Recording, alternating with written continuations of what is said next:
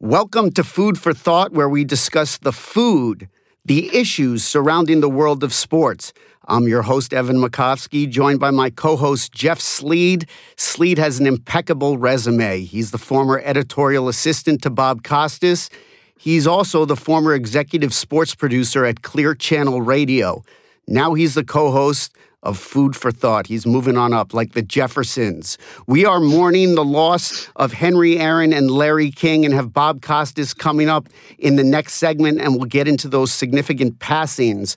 But, Jeff, let's start in the world of sports where the winter sports, where COVID is running wild. The Washington Capitals are in the midst of playing with Alex Ovechkin and three of their best players who are significant contributors due to COVID protocols. They're missing four games. The Carolina Hurricanes haven't played since this past Wednesday as five of their players can't participate due to COVID protocols.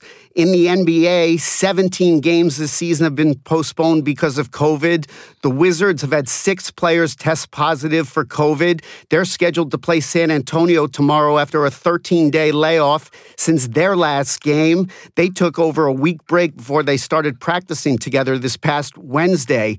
I'm wondering, Jeff, if it's time for winter sports to seriously consider suspending the seasons it certainly looks like it's heading in that direction, Evan. The most concerning or upsetting thing, as from uh, just a human interest perspective, is we know how dangerous this pandemic has been, how it's affected so many people. But when you have athletes who are speaking out against uh, playing because they're afraid of what the situation is going to look like, it can't be good for the competitive balance of the NHL, the NBA. Now, we've talked about this in the past where the NBA and the NHL, with all the games they have, they have a very forgiving regular season schedule because so many teams make the post. But how can you say that this is something good or normal when you can't even? Uh, you, you, just said it. They haven't played in two weeks. A team hasn't played a game in that long, and you don't have a, a, enough guys to even put on the court to be competitive. It, I don't know what the final answer is going to look like, but this is not good. It's going to be interesting to see how it plays out over the next couple weeks and months as the NFL and college football they've dealt with their own issues during the national championship game. 13 Ohio State players couldn't play because of COVID protocols in the NFL Kevin Stefanski the Browns head coach missed wild card weekend coaching against the Steelers cuz he had COVID. In week 12 all three Broncos QBs were on the COVID list, and they had to play against the Saints with Kendall Hinton, a practice squad wide receiver, playing quarterback, and it was a disaster. Week 16, the Cleveland Browns lost to the New York Jets, and their entire receiving corps practically was unable and unavailable due to COVID, including star wide receiver Jarvis Landry. It looks like we're in the clear for the championship games, but with the Super Bowl two weeks away. One has to say it's a possibility, Jeff, that a Patrick Mahomes or an Aaron Rodgers or an even lesser star, but a significant contributor could miss the Super Bowl due to COVID. Yeah, and if that's the case, how can you say that this is a normal regular season or postseason? The you mentioned the ridiculousness of the Denver Broncos situation where they didn't have anybody who ever played quarterback in an NFL game to take uh, you know stand behind the center and take snaps, they had to use a practice squad player. I think if Denver was a serious team in the NFL this year, that game would not have been played. Uh, look, we don't mean to make light of the COVID, and I, I'm sure everybody by now is tired of hearing about it, but we have to address it. This is what the landscape of sports looks like right now, and what I, I, it sounds crazy to to even think of the idea, but what happens if Patrick Mahomes or Aaron Rodgers tests positive and they can't play in the biggest game, the single biggest game in all of sports, the Super Bowl? How possibly say that this was a fair season? You can't.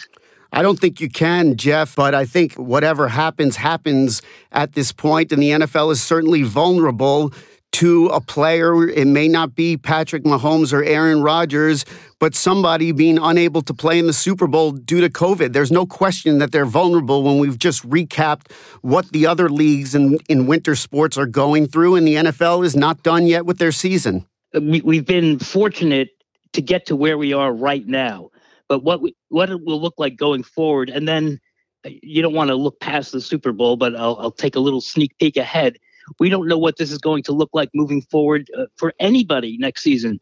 Uh, I, I know I'm going backwards a little bit here, but in Major League Baseball, we still don't know, and the players are about to report. We still don't know if there's a designated hitter in the National League. That's a full roster spot that changes the way everything gets played. Uh, we've talked about this situation ad nauseum. Everybody else knows this as well, but this is a moving target. We have no way of knowing what's going to happen. This is the new normal. I, I don't know what the to, to expect. Do you? No one. I, I think that that's the answer right there. Is we're not sure what to expect in these leagues. The NBA and the NHL are going to have to take it day by day, and if too many postponements pile up, maybe they turn into cancellations. Maybe they continue to reschedule. Maybe they have to delay the season. Maybe they just continue to uh, as baseball did last season with the Washington Nationals and the Miami Marlins early on in the year. They issued uh, or they had all sorts of COVID players sidelined, but they found a way to get through the 60 games. The NBA and NHL are playing a little bit bigger seasons, although they're reduced, but it's possible I could see a pause. Moving on to the last topic before we bring on Bob Costas, the New York Mets this past week fired their general manager, Jared Porter. He had in 2016, when he was the Chicago Cubs director of professional scouting, at the time with a foreign correspondent reporter who was uh, covering Major League Baseball at the time. He had sent her 60 plus unanswered texts, and he uh, invited her to meet him in various cities, asking why she was ignoring his texts. And the text show she had stopped responding to Porter after he sent a photo of his, his pants featuring a bulge in the groin area. Uh, this story is an ugly one. The New York Mets fired Porter 12 hours later. They found out the night before when ESPN contacted Porter, and the Mets fired him the following morning. I think that this is going to do it for Jared Porter. He may get another job as a scouting director, but I don't think that Jared Porter, because this was his first opportunity at being a GM, I don't think he has enough credit in the bank, and he will never get another GM job after this. You know, we live in a society where we celebrate in a way the downfall of people. Jared Porter could have done a million wonderful things, but this is his legacy. What and he chose to do this. A 41 year old guy. I was reading some of those texts earlier today. That's just ridiculous. He's a guy in his 30s at the time, late 30s. Some woman who he just met, and this is. I mean, what what are you thinking when you do stuff like this? I, I, I'm not or maybe he's not thinking to answer yeah, that question. He's not thinking with his brain, that's for sure. It's it's just it's beyond insane, and shame on him. The one who did it, he uh, I don't know some sort of rehabilitation maybe, but I I would if I were in charge of a major league team, I'd never go near this guy.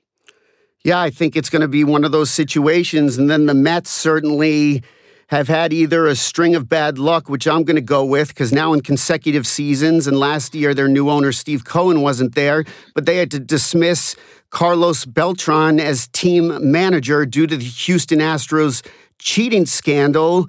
And now this season, they hired Jared Porter in December, fired not even a month later in January. The Mets apparently did not get wind of this story until the night before they fired him, and they acted right away. Is there anything the Mets could have done as far as doing their homework? Sandy Alderson said no, and if they had gotten this information about Porter, would have disqualified him from the job. But now, consecutive years, they fire their manager due to different situations, but moral, ethical, integrity type issues with the Houston Astros cheating scandal. And now the sexting, if you want to call it, with Jared Porter. I'm going to give the Mets a, a break here and say that they just had an unfortunate run of bad luck. They have had an unfortunate run of bad luck, and they've also had a change in ownership, which uh, we need to acknowledge. And Sandy Alderson has returned as uh, the man who's going to run things over there. Steve Cohen, the new owner, owner, was not there for everything that happened last year. So I think that's probably only fair to give these guys a free pass just for what happened this year. But are the Mets a jinxed franchise with these frontline hires that don't even make it to the regular season? I don't know.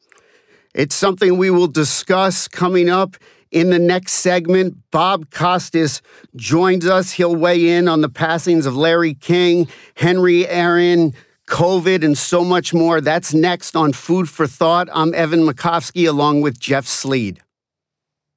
Welcome back to Food for Thought. I'm Evan Makovsky with my co host Jeff Sleed. It's our pleasure to have 28 time Emmy Award winner and 2018 Ford C. Frick Award winner and inductee into the Baseball Hall of Fame, Bob Costas. Bob, we'll get to baseball in a second, but let's start with the recent, most present and unfortunate news with Larry King passing away earlier today. I know you used to sub in and host his legendary interview show. Let me ask you this question in a way that honors Larry. Let's go to Bob in Orange County for his favorite Larry King memory. Bob, are you with us? Yeah, but if Bob started by saying, Larry, thank you for taking my call. I'm a longtime listener. I love your program. I especially enjoyed your conversation with the great comedian Albert Brooks before you could get that far, Larry. What's your question? it doesn't make any difference if you said, Larry, I think you're not only the greatest broadcaster, you're the greatest human who has ever trod the planet Earth. What's your question? boom, boom, boom. Larry, Larry perhaps correctly felt that the attention of the audience, of the, the attention span of the audience was quite limited, and he wanted to keep things moving. So, what is Bob Costas's personal favorite Larry King memory? Well, I knew Larry pretty well, both on the air and off, uh, and I used to see him um, in D.C. sometimes for dinner.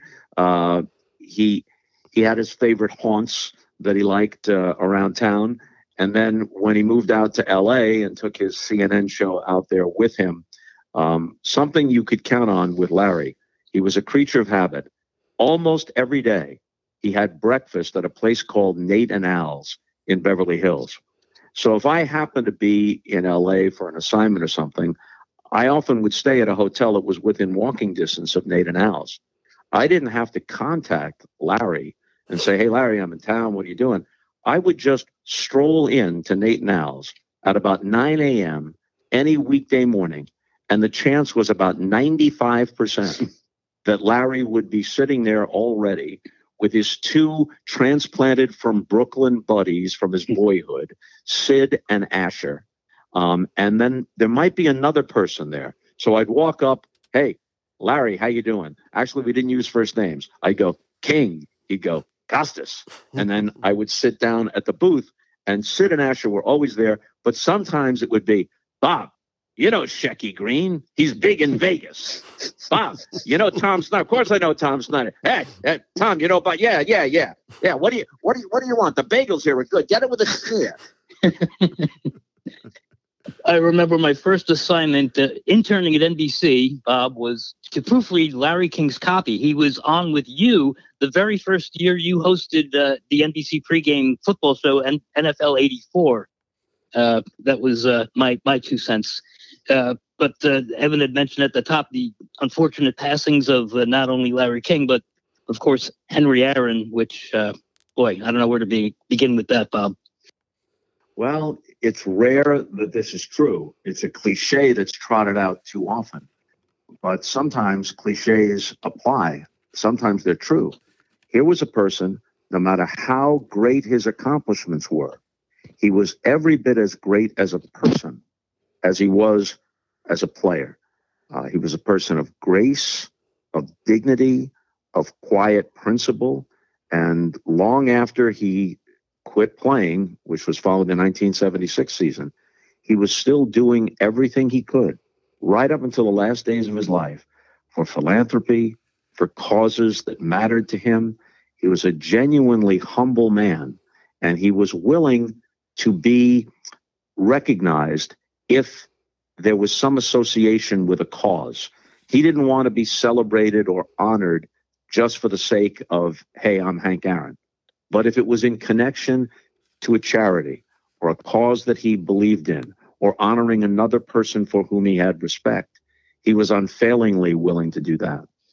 Bob, as the 20th anniversary of his home run feat approached uh, in the early 90s, and I'm pulling from the New York Times obituary of Henry Aaron, they posted yesterday, again 20 years later from 1974, he told sports columnist William C. Rhoden of the New York Times, and I'm quoting that April 1974 really led up to turning me off on baseball. It really me, made me see for the first time a clear picture of what this country is about. My kids had to live like they were in prison because of kidnap threats, and I had to live like a pig in a slaughter camp. I had to duck. I had to go out the back door of ballparks. I had to have police escort with me all the time. I was getting threatening letters every single day. All of these things have put a bad taste in my mouth and it won't go away. They carved a piece of my heart away. Granted, that was towards the end of his career, but the fact that it, he says it took a piece of his heart away and sort of turned him off to baseball, what, how can you quantify that, what this man went through? Well, I think anyone who's paid attention has a sense now of what he went through and the ugly aspect of America that it revealed. And we might have thought that we as a nation had grown past that almost entirely, that those sorts of sentiments and, and ugly attitudes had been consigned to the deepest, darkest, and smallest corners.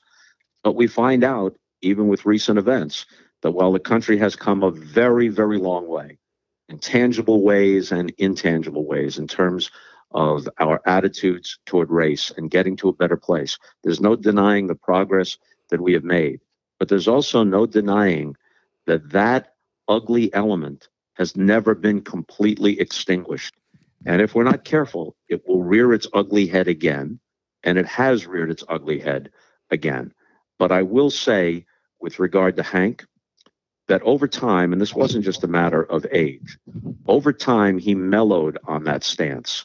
He didn't mellow in terms of backing away from the truth, the ugly truth he had to confront, but he also saw and recognized and appreciated that even then, a huge portion of white America, not just black America, a huge portion of white America was on his side. Not only did they admire and respect him and root for him, but they recognized how awful it was that he had to face that kind of racism, and they rejected it even then. And then subsequently, not only was he honored, he became the most respected ball player, I would say, in terms of his not just his accomplishments, which were monumental, but the kind of person he was. He was so universally respected and admired that he couldn't help but understand that he had triumphed, not just as a person, but what he represented had won over the vast majority of the American public. Bob Costas with Evan Makovsky and Jeff Sleed on Food for Thought. The votes are already in. Uh, we're going to hear in a couple days. Do you think Barry Bonds, who, according to the record book, the all time home run leader, but we all know better, and Roger Clemens will get into the Hall of Fame this year or not? And do you think they should get in? Well, they were at 60%. You need 75%. They have two years left. This is just a guess. Uh, people want my opinion, but the truth is that broadcasters don't have a vote. It's only baseball writers who have a vote. I can't read the minds of all of the hundreds of members of the electorate, but I think this could be a factor. There was no ceremony last year. So they carry over the awards and the inductions for Derek Jeter, for Ted Simmons, for Larry Walker, and for Marvin Miller. And some people may say, look, if we've got to have a rogues gallery induction ceremony, let that happen the following year. Not just Bonds and Clemens, but actually it's Curt Schilling who's closest because he's at 70%. And they all have one year remaining after this. I think it might be a factor in the minds of some to say, look, I'm going to withhold a vote for Bonds, for Clemens, for Schilling, because we can't have somebody who's universally admired like Derek Jeter. We can't have that ceremony marred or compromised by people we have ambivalent feelings about or even hostile feelings toward. And when it comes to Curt Schilling, whose Hall of Fame credentials in my mind are undeniable, I would have voted for him from the very first year of eligibility just based on his on field accomplishments. Uh, when it comes to Schilling, you can't be sure what he might say in an induction speech. So no one wants that kind of scene. So my guess is that none of them get in this time, and then it'll be really interesting to see what happens in their final year of eligibility. There are other people on the ballot like Andruw Jones and Omar Vizquel and Todd Helton and a few others who are worthy of consideration, but they have a few more years left. The people who come on the ballot next year that are bold faced names would be A Rod and David Ortiz. If A Rod ever gets in, it's not going to be on the first ballot because people will hold it against him, uh, at least for a while. Uh, the multiple violations and the suspension and all that sort of stuff. In the case of David Ortiz, who is a beloved player and clearly has Hall of Fame credentials. His name was uh, found in that survey testing. Uh, there is an admission or an acknowledgement that that testing was flawed. So you could plausibly say, well, maybe I'm among the handful of people that were it was a false positive, and that's the only time that his uh, name was ever connected to PEDs. I think David Ortiz will make it to the Hall of Fame eventually. But my point here, as it regards Clemens, Bonds, um, and Schilling, is that the ballot is pretty clear in their final year. And we have no way of knowing how many voters may have said all along about Bonds and Clemens. I know they have Hall of Fame credentials. If you look at it as if they had retired in the late 90s before the PED suspicions ever began, um, they would have been first ballot Hall of Famers. Maybe some voters have been saying, yeah, I recognize that, but I'll let them twist in the wind until the final year of eligibility. So I think that 10th year for Schilling, Clemens, and Bonds is going to be very interesting because the path then is clear for them. It's now or never, and there's nobody else that urgently has to be voted for before them. So it'll almost be a, a, direct referendum on those three guys. But does Bob Costas believe that they belong in the Hall of Fame? At least Clemens and Bonds. I, Schilling's kind of a different story, as you mentioned, with nobody knows mm-hmm. what he's going to say. But from a performance enhancing drug standpoint, do you think they belong? Well, this is what I've always said, and it's kind of a tortured rationale.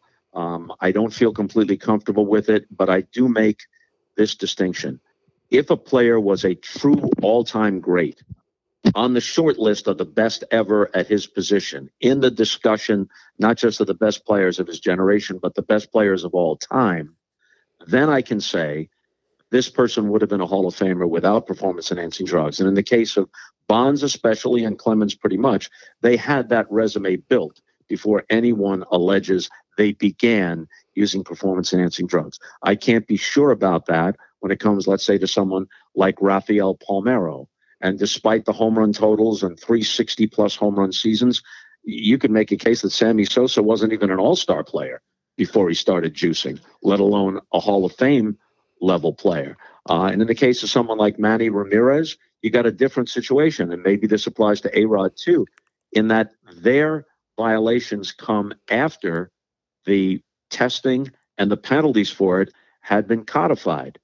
Uh, and in the case of Ramirez, who was one of the great right handed hitters of all time, he was also an indifferent fielder, a terrible base runner, and openly quit on two different teams during the course of his career. You combine that with multiple drug suspensions and suspicions beyond even those suspensions, and it's easy for me uh, to make a case that we don't have to consider Manny Ramirez for the Hall of Fame. I think Bonds and Clemens are in a separate category, and it'll be interesting to see how the voters regard A Rod because we have no way of knowing for sure when A Rod's use of PEDs began.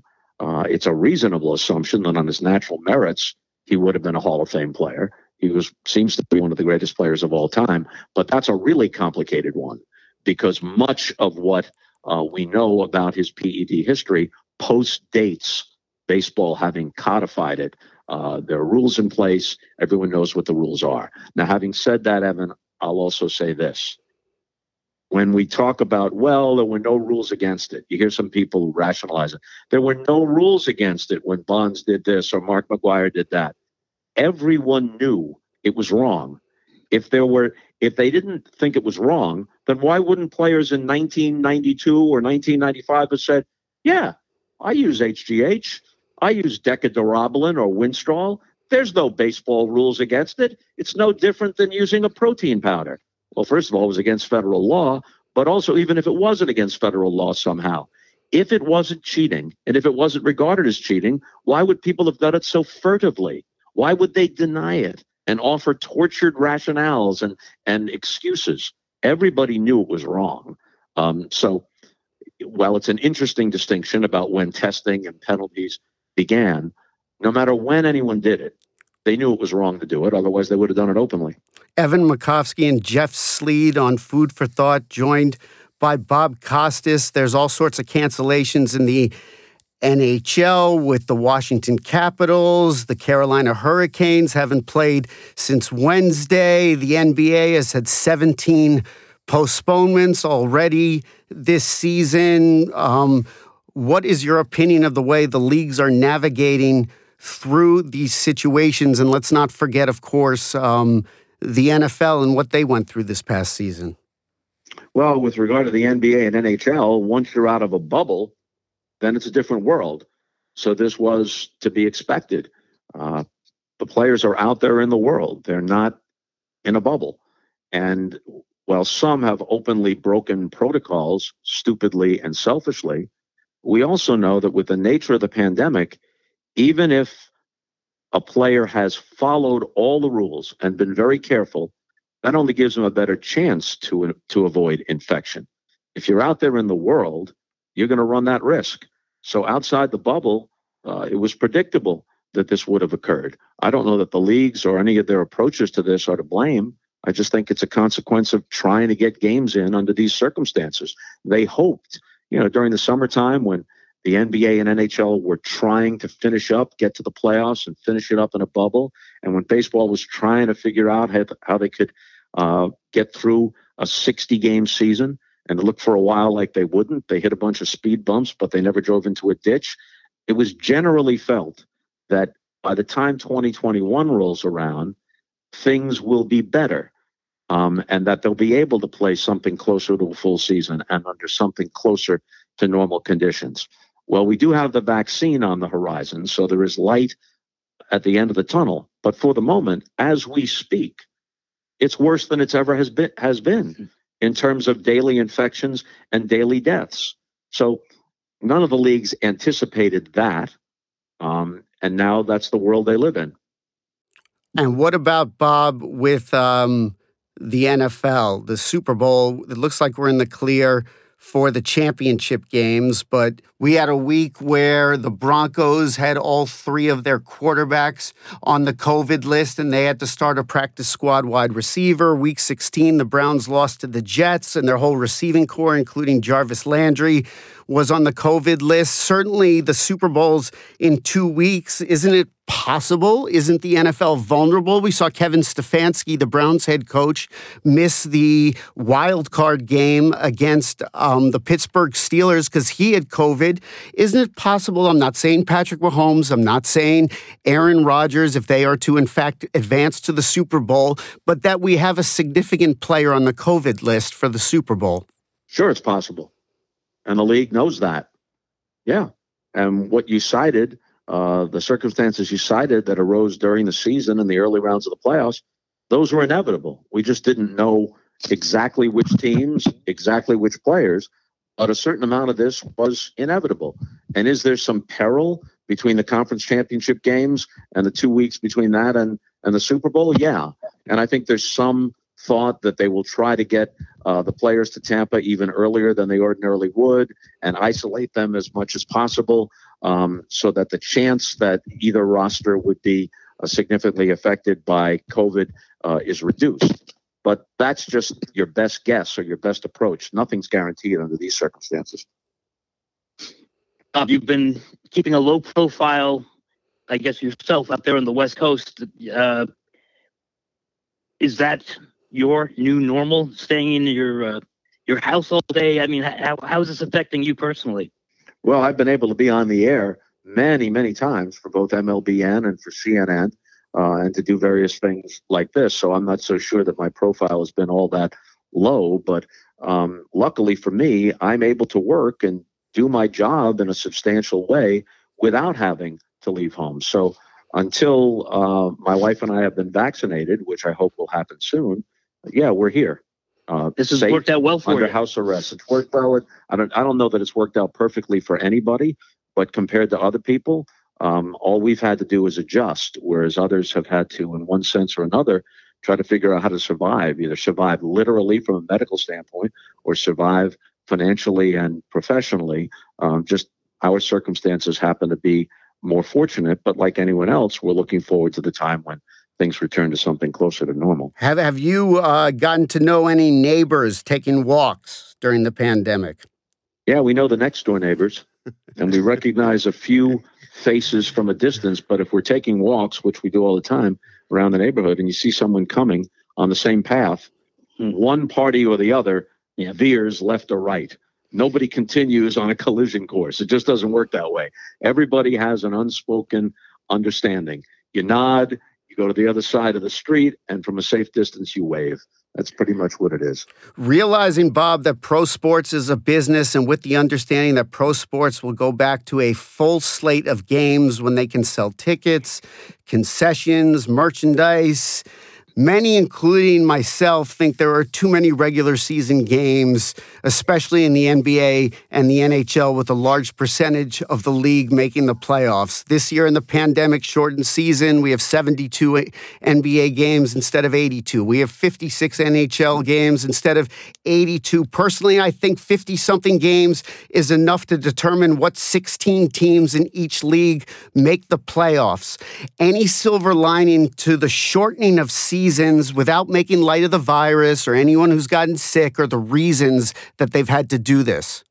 Yeah, I think uh, for a long time, pre COVID, a lot of people have said that 72 games makes more sense, or something in that vicinity, something in the 60s perhaps, makes more sense uh, for the NBA. Uh, and a shorter season might make more sense for the NHL from a competitive standpoint, from what fans and the media generally would want. But there's one big obstacle to that, and that's the revenue. You know, most of the arenas are sold out or close to sold out. And it isn't just network television. Network television will always have its games, but all these teams have regional television arrangements from which they derive a lot of revenue. And so by how whatever percentage of 80 plus games you reduce it by, that's the percentage that the revenue is reduced by. Um, if the players were willing to say, okay, we will take a cut in our overall compensation commensurate with the reduction in television revenue, then maybe the owners could say, well, our bottom line won't be affected as much, or if they could share that hit. But that's not going to happen. So I think it's a moot point. Bob, when do you expect sporting events to resemble close to normal pre pandemic conditions? I think it's foolish to guess when a substantial portion of the country has been vaccinated, when credible health authorities tell us uh, that we're closer to something like herd immunity, uh, then cautiously they can resume with more fans in the stands, with people feeling more comfortable with the whole thing, with not missing games, with fewer, if any, players testing positive. Uh, but I have no way of knowing. Even experts, more steeped in the information uh, than I could possibly be. All they're doing is offering best guesses. No one knows. One thing, minus the fans, no doubt an element missing in the overall way the players feed off that energy and the interchange and, you know, in between timeouts and whatnot. That said, all these guys played in high school in front of small crowds. Overall, I don't think players' performances have fallen off at all with no fans at the games across MLB, NBA, NHL, and NFL. Do you agree? Yeah, I've been pleasantly surprised with the quality of play and what appears to be the energy and the commitment. It's still a missing element from an entertainment standpoint. And I've heard several players say that they feel as if something is missing, that there's some energy and adrenaline uh, that the crowd provides, even when you're on the road. Uh, the energy of being booed or silencing a cheering crowd uh, when the road team does something good. Uh, that's that's an element that's that's missing, and it's an essential element. Everyone understands that it's the best they can do under these circumstances, but uh, a return to normal in all respects is what we're hoping for. You used to do play-by-play for NBC in uh, the '90s and 2000s. Uh, we got to see Michael Jordan win a bunch of titles, and now we have, I guess, with the uh, the Nets, a, a super team, for lack of a better term. Your thoughts about that as it compared to where basketball was when you were calling the games? Well, the Nets haven't done anything yet, except they've assembled a team that has three uh, potential Hall of Fame players.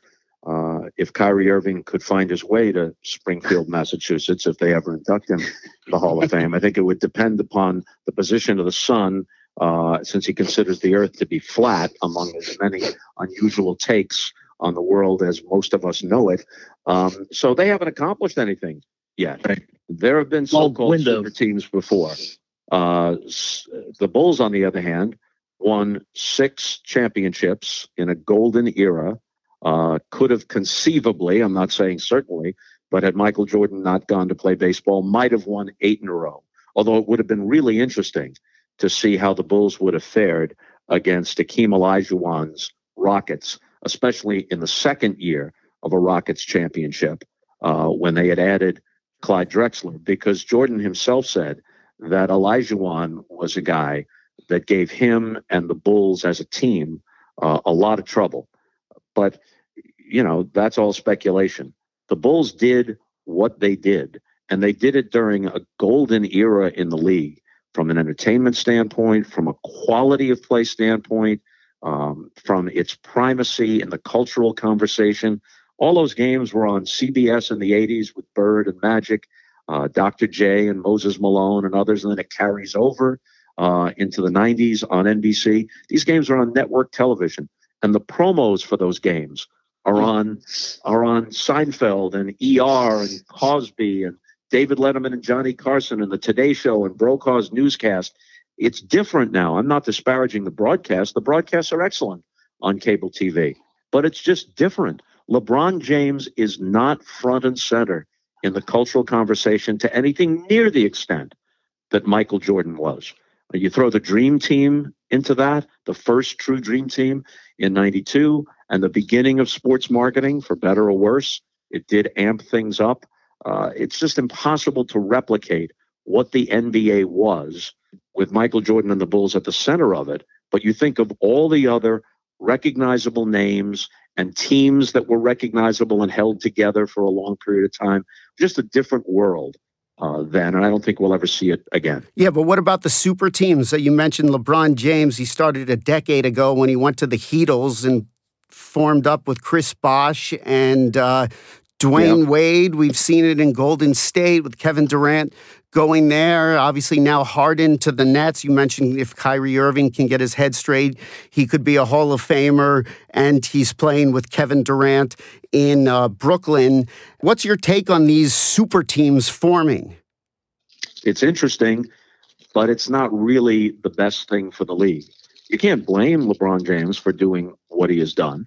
Uh, I don't blame him at all. And he's clearly one of the very best players of all time but some sort of team continuity in any sport is a necessary part of fan attachment, uh, not just for the avid fan, but even for the casual fan who tunes in now and then. He likes to recognize what he's seeing.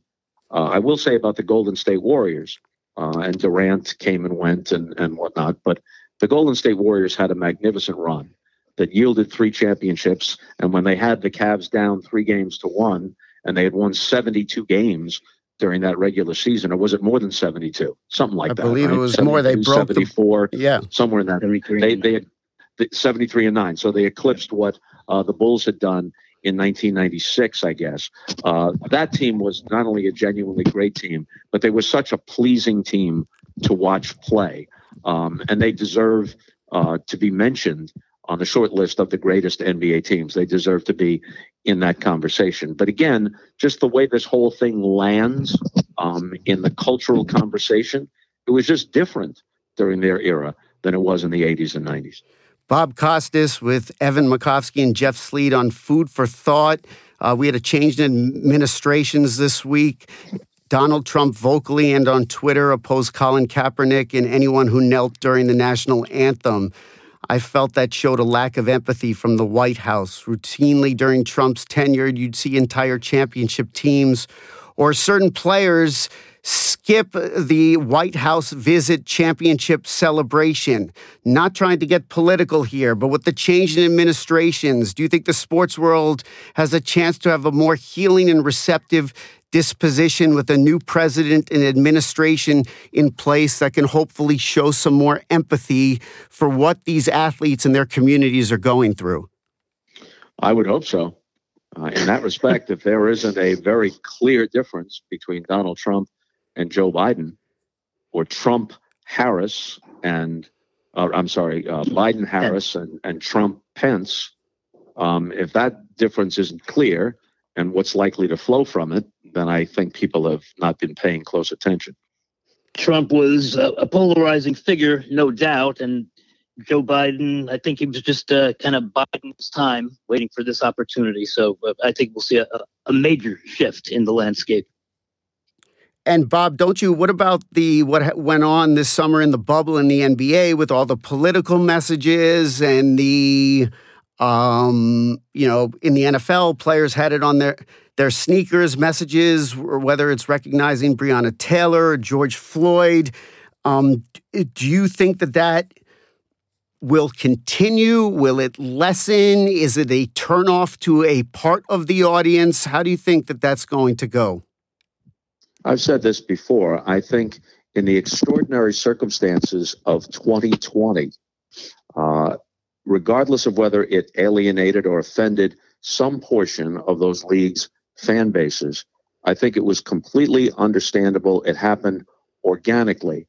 But I think even Adam Silver, head of the most progressive league historically uh, in North American sports, the NBA, even he has acknowledged, he acknowledged it to me on CNN that they can't have quite the same approach going forward because even those who are in sympathy with these various causes may reach a point, if they haven't already, where they say, look, I get all this. I agree.